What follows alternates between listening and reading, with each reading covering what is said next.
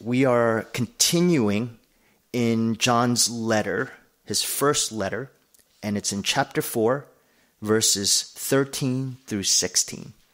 1 John chapter 4, verses 13 through 16. If you wouldn't mind standing for the reading of God's word. By this we know that we abide in him and he in us, because he has given us of his Spirit. And we have seen and testified that the Father has sent his Son to be the Savior of the world. Whoever confesses that Jesus is the Son of God, God abides in him and he in God. So we have come to know and to believe the love that God has for us. God is love, and whoever abides in love abides in God, and God abides in him. This is the reading of God's word. You may be seated. So, if you have ever gone to the street to, to evangelize or perhaps had someone come and talk to you, one of the big questions that is always asked at the end of a message or at the end of a, a, a, time of evangelism is always the question of would you like to accept Jesus as Savior and Lord? And that's something that has been always at the sort of the the linchpin of is this person going to become a Christian? But I often wonder if we really grasp the idea of what it means to confess Jesus as Savior. We use words like Savior quite often, especially in the Christian context. But do we really see Jesus as Savior? Do we confess Him as Savior? If we go back to last week and the past few weeks, this text is really about do I really know He's with me? Do I really know that He's walking alongside me? And we talked about four different ways that we know. The first is if we love one another, we know He's with us because Christians love one another, according to verse 12. Last week we talked about the Holy Spirit he indwells in us in verse 13, and that's how we know He is with us. This week, we're going to talk about the third way we know He is with us. And the rest of verses 13, uh, 14 through 16 is that we confess Jesus, Son of God, as Savior. And if we do that, if we confess Jesus as Savior, we know He is with us. It's something that we constantly do in a Christian context, but do we really understand what that means, what we're doing?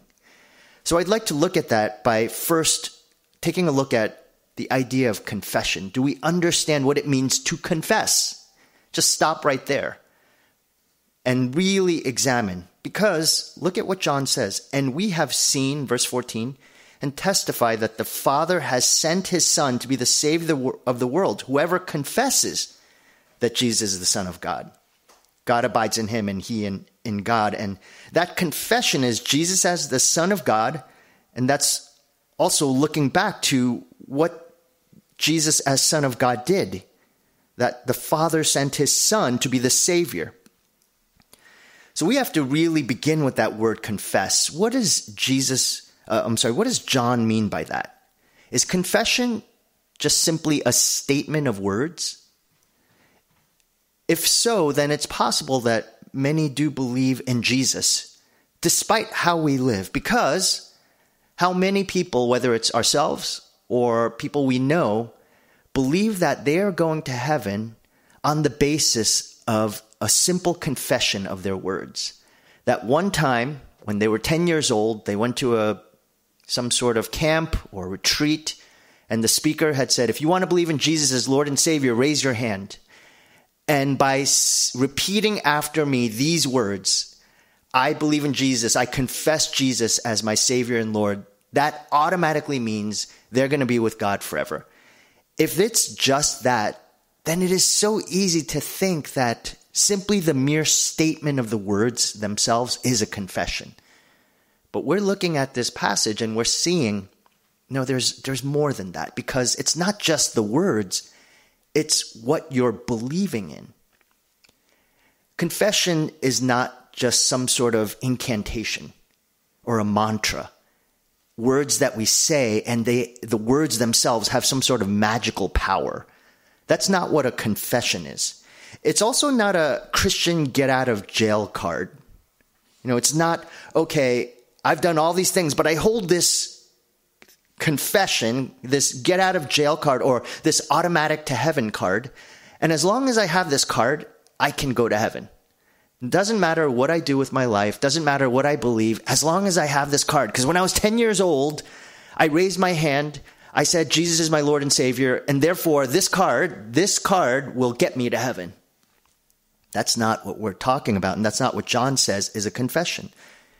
According to the Bible, this word confession is specifically in the Greek.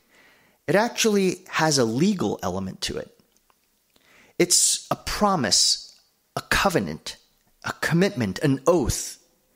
It means that on pain of punishment, you will fulfill this oath. Think of it like perjury. When you go on the witness stand in a courtroom, and they say, swear, raise your right hand, put your hand on the Bible and say, I swear to tell the truth, the whole truth, and nothing but the truth, so help me God. And if you break that truth, you can be convicted or tried, and um, you could be brought under indictment for perjury. And with perjury comes prison time. So there's there's not just the statement, but there's the pain of punishment should you break that oath that testimony. In the same way, this word confession has that idea that it's more than just simply words. There's a, there's a consequence to what you say. Paul uses the same word in 1 Timothy chapter 6 verse 13.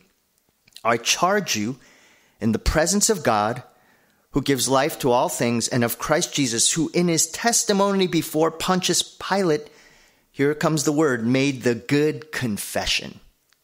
Same word.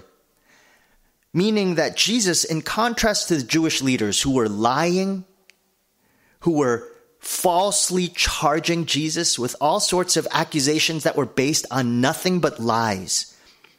When Jesus was testifying before Pontius Pilate, he made a confession. That confession was, This is the truth. And everything I will do will back that up. So Jesus didn't just say words, right? He didn't just say, I am truly, according to Mark 1 uh, 14 62, listen to what Jesus says I am, and you will see the Son of Man seated at the right hand of power and coming with the clouds of heaven. So Jesus wasn't just saying a bunch of random words and just sort of saying it just to get by. These are backed up by, first of all, his actions. He went to the cross. He did rise again. He did ascend to heaven. These are truths. There were no lies, no exaggerations. It was a confession of truth that would hold forever. It would never change. Not even death would stop his confession from being held to be true. Not even being forsaken and accursed by the Father would stop that confession.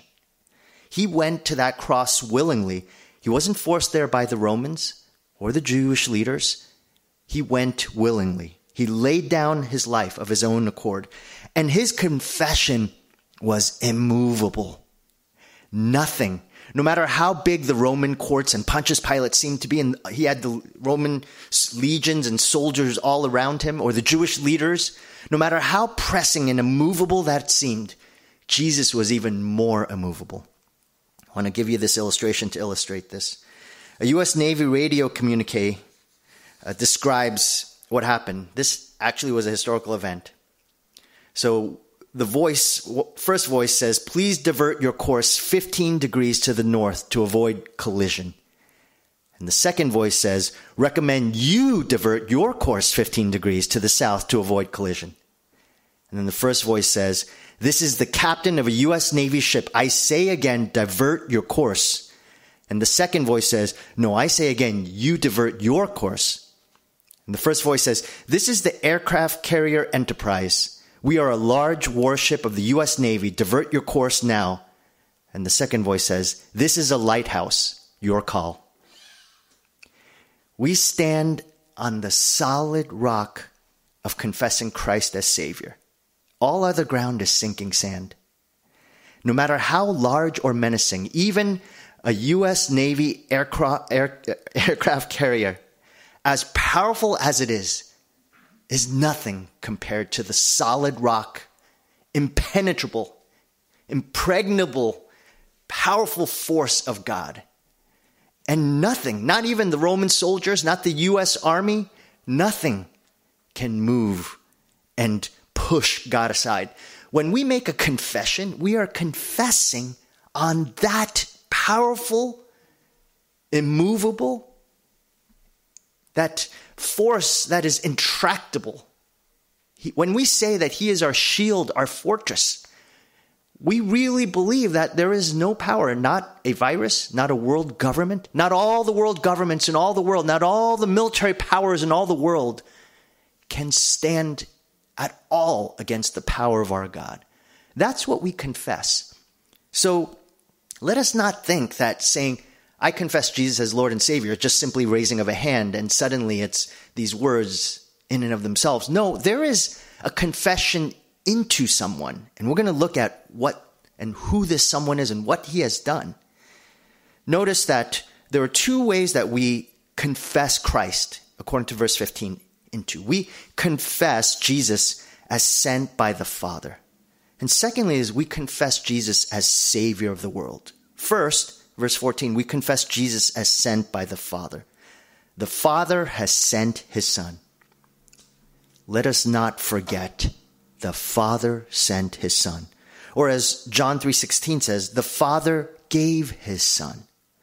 Paul describes it another way according to Romans 3:25. The Father put forward his Son. Let's not move quickly be, uh, past that. We need to be in awe and wonderment and puzzlement over why in the world would God send, give, put forward, knowing that his only son would undergo what he would undergo, which is incredible amounts of torment, agony, and forsakenness. Why would God do that? In fact, there are some people who believe that that is so unknowable and strange. They call it cosmic child abuse. But we must never forget, first of all, that Jesus went to that cross willingly. It wasn't as though God forced him. Jesus laid down his life he says in John 10 18, No one takes it from me, meaning his life, but I lay it down of my own accord. I have authority to lay it down, and I have authority to take it up again. Remember, Jesus is God the Son, God incarnate. And there is a mystery there, which we won't go into today, between how Father and Son relate to one another. That is a mystery. But the Father is infinitely grieved in the Son bearing our sins. Let's not forget that. But also, the Father is infinitely joyous in the work of His Son to save sinners. And both are happening at the same time. Jesus was in infinite agony in bearing our cursedness, our forsakenness. But according to Hebrews 12, 2, look at what Hebrews, the Hebrews writer says in verse 2 For the joy that was set before him endured the cross. So Jesus bore the agony of the wrath of God on that cross, but at the same time, he bore the joy that was set before him for saving sinners, enduring that cross, having such joy and delight for all of us who would now be welcomed into his family as sons and daughters of his father, as brothers and sisters. When we see this word sent, we have to remember all that it took for the Father and the Son in that plan, that eternal plan before the foundations of the world. So let us remember that when we confess Jesus as the Savior, we always have to remember He was the sent Savior. That sending had a high cost, an infinitely innumerable cost that could never be paid back. Who could ever think we could ever come close? Even a, a, a, whole lifetime of works, good works, is but infinitesimally small compared to the cost of what Christ had done, the plan set for Father and Son. So let us remember that confession is there always for us. And that's what stirs us on. It gives us resolve in this time, in this season. When you're feeling cooped up, when you're feeling you're maybe at the precipice, feeling a little sorrow, depressed, possibly the creepings of self pity creeping into your soul, always go back to your confession. I confessed in that which is gigantic, enormous, that Christ was sent by the Father so that I might live. That makes you soar. No matter where you are, no matter what you're going through, and despair is stopped. Second, and here's we want to spend most of our time in. We see that we confess Jesus as the Savior of the world. The Father has sent His Son to be the Savior of the world.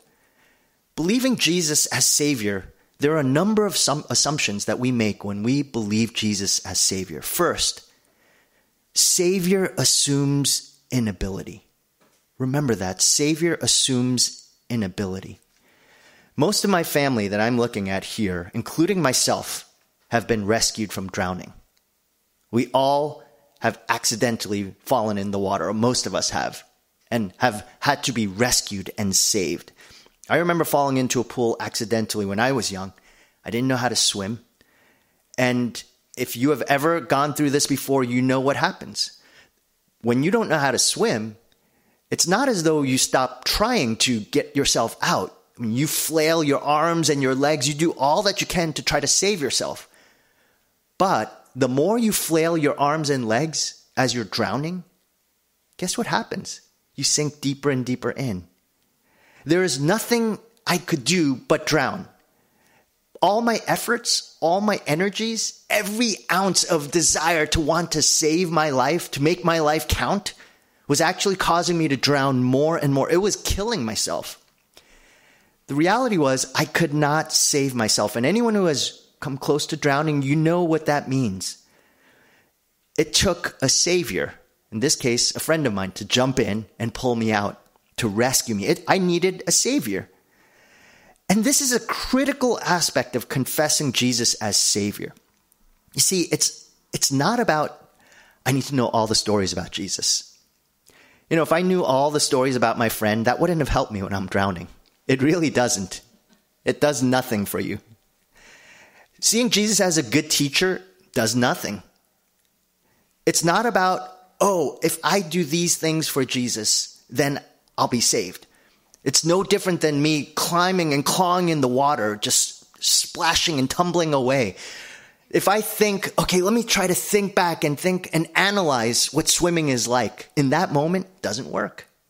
Nothing works. You can't save yourself. Quite the opposite. It's the stark realization that we can't save ourselves. We're never good enough. We can't contribute at all, not even an ounce, not a second to our salvation. You know, lifeguards, they know this the best. They know that the most dangerous person for them in that moment is the person they're saving. Because this has happened. I know some of many of you know this story. Lifeguards have even drowned because the person who's drowning, they can end up pulling that lifeguard under the water. And so you know what lifeguards are taught to do with it? If that person is just flailing away and unwilling to let them be saved, the lifeguard has to take them and knock them out. I mean, you have to literally punch them or do whatever to make sure that they stop flailing away because they can drown both of you. So, this person, it's panicked, weak efforts. And I wonder how often we so regularly think we can save ourselves, and sometimes the lifeguard has to knock you out. Sometimes it is God's grace when we go through times of trial when it's difficult, when they're suffering. Sometimes, in order for the person to be truly saved, you have to be knocked out from all your efforts. What a time this is. You know, you have a choice.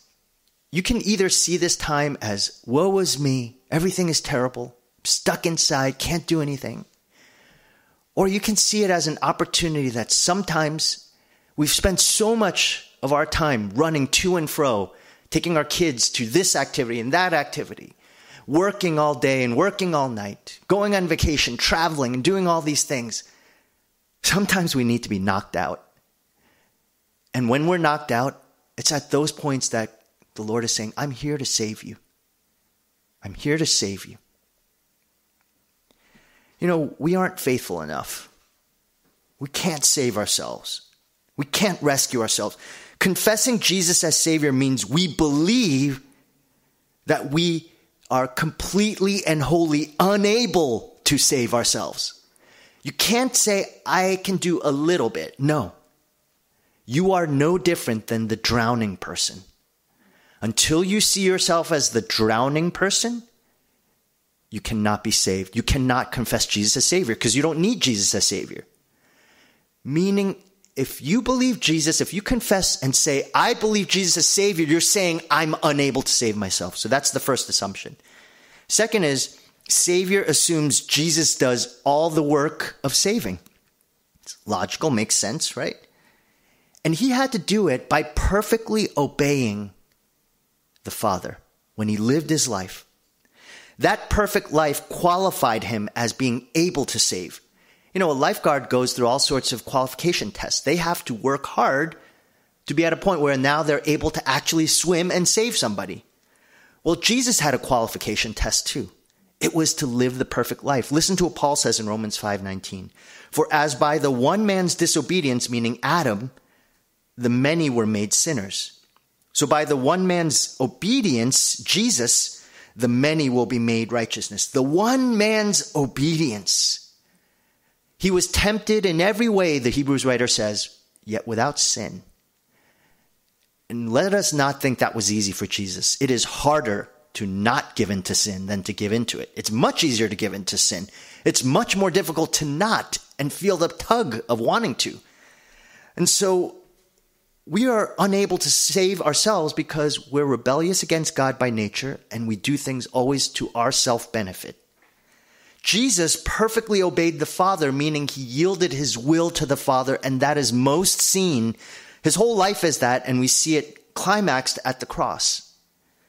And so he underwent all temptations, everything. He passed every test to perfectly obey the Father, which makes him qualified to save us.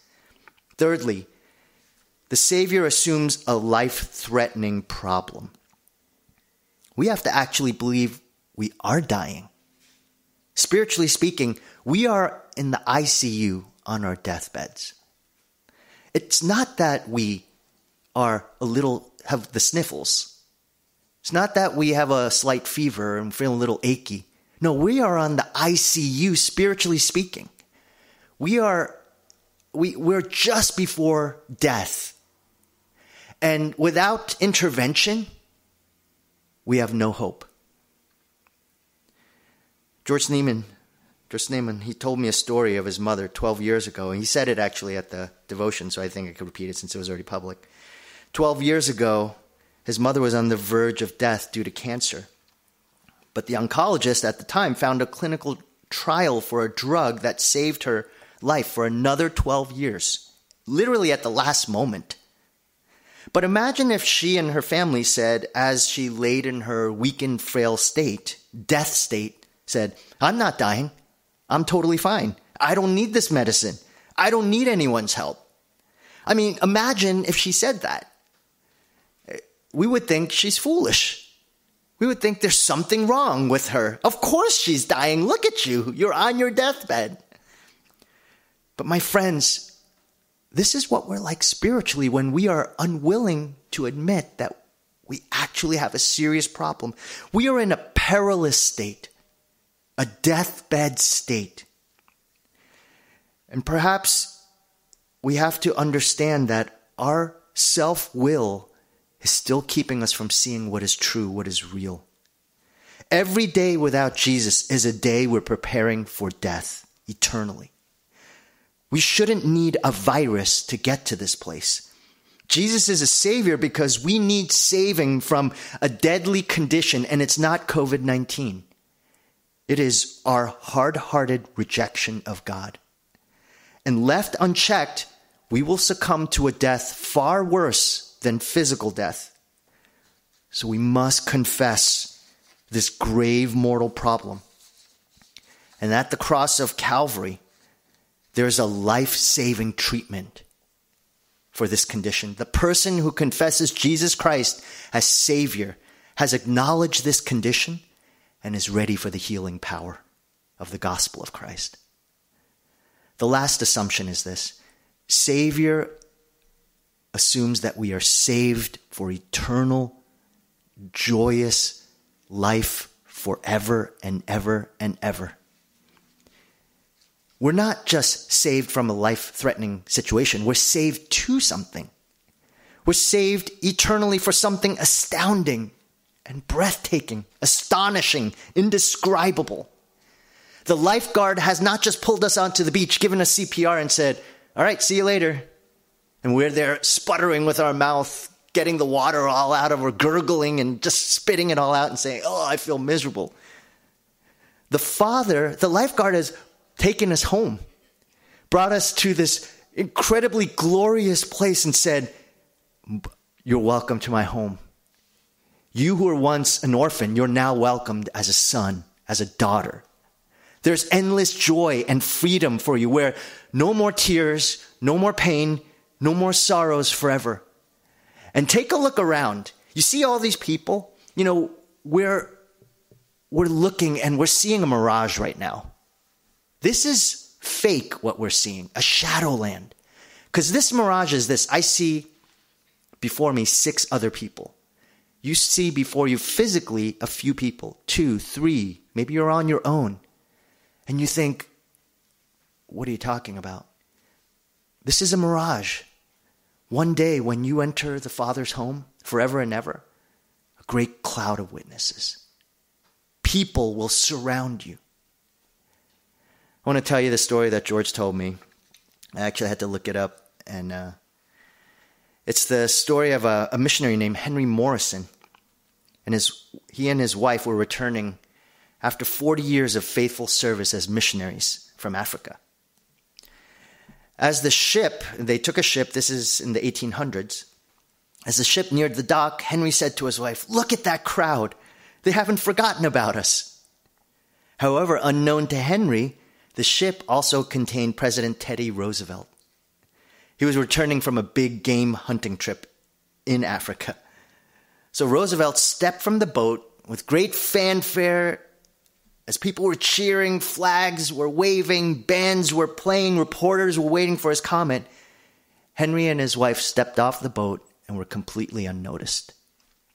They hailed a cab, took them to the one bedroom apartment which had been provided by the mission board. Over the next few weeks, Henry tried, but he couldn't put that incident behind him. He was sinking deeper and deeper into depression when one evening he said to his wife, This is all wrong. This man comes back from a hunting trip and everybody throws a big party. We give our lives to the faithful service to God for all these years and no one seems to care. And his wife cautioned him, You shouldn't feel this way. And he replied, I know, but I, I just can't help it. It just isn't right. And his wife said, Henry, you know God doesn't mind if we honestly question him. You need to tell this to the Lord and get this settled now. You'll be useless in ministry until you do. So Henry Morrison went to his bedroom, got down on his knees, and he began to pour out his heart to the Lord. Lord, you know our situation, what's troubling me. We gladly served you faithfully for years without complaining. But now, God, I just can't seem to get this incident out of my mind. After about 10 minutes of fervent prayer, Henry returned to the living room with a peaceful look on his face. His wife said, It looks like you resolved the matter. What happened? And Henry replied, The Lord settled it for me.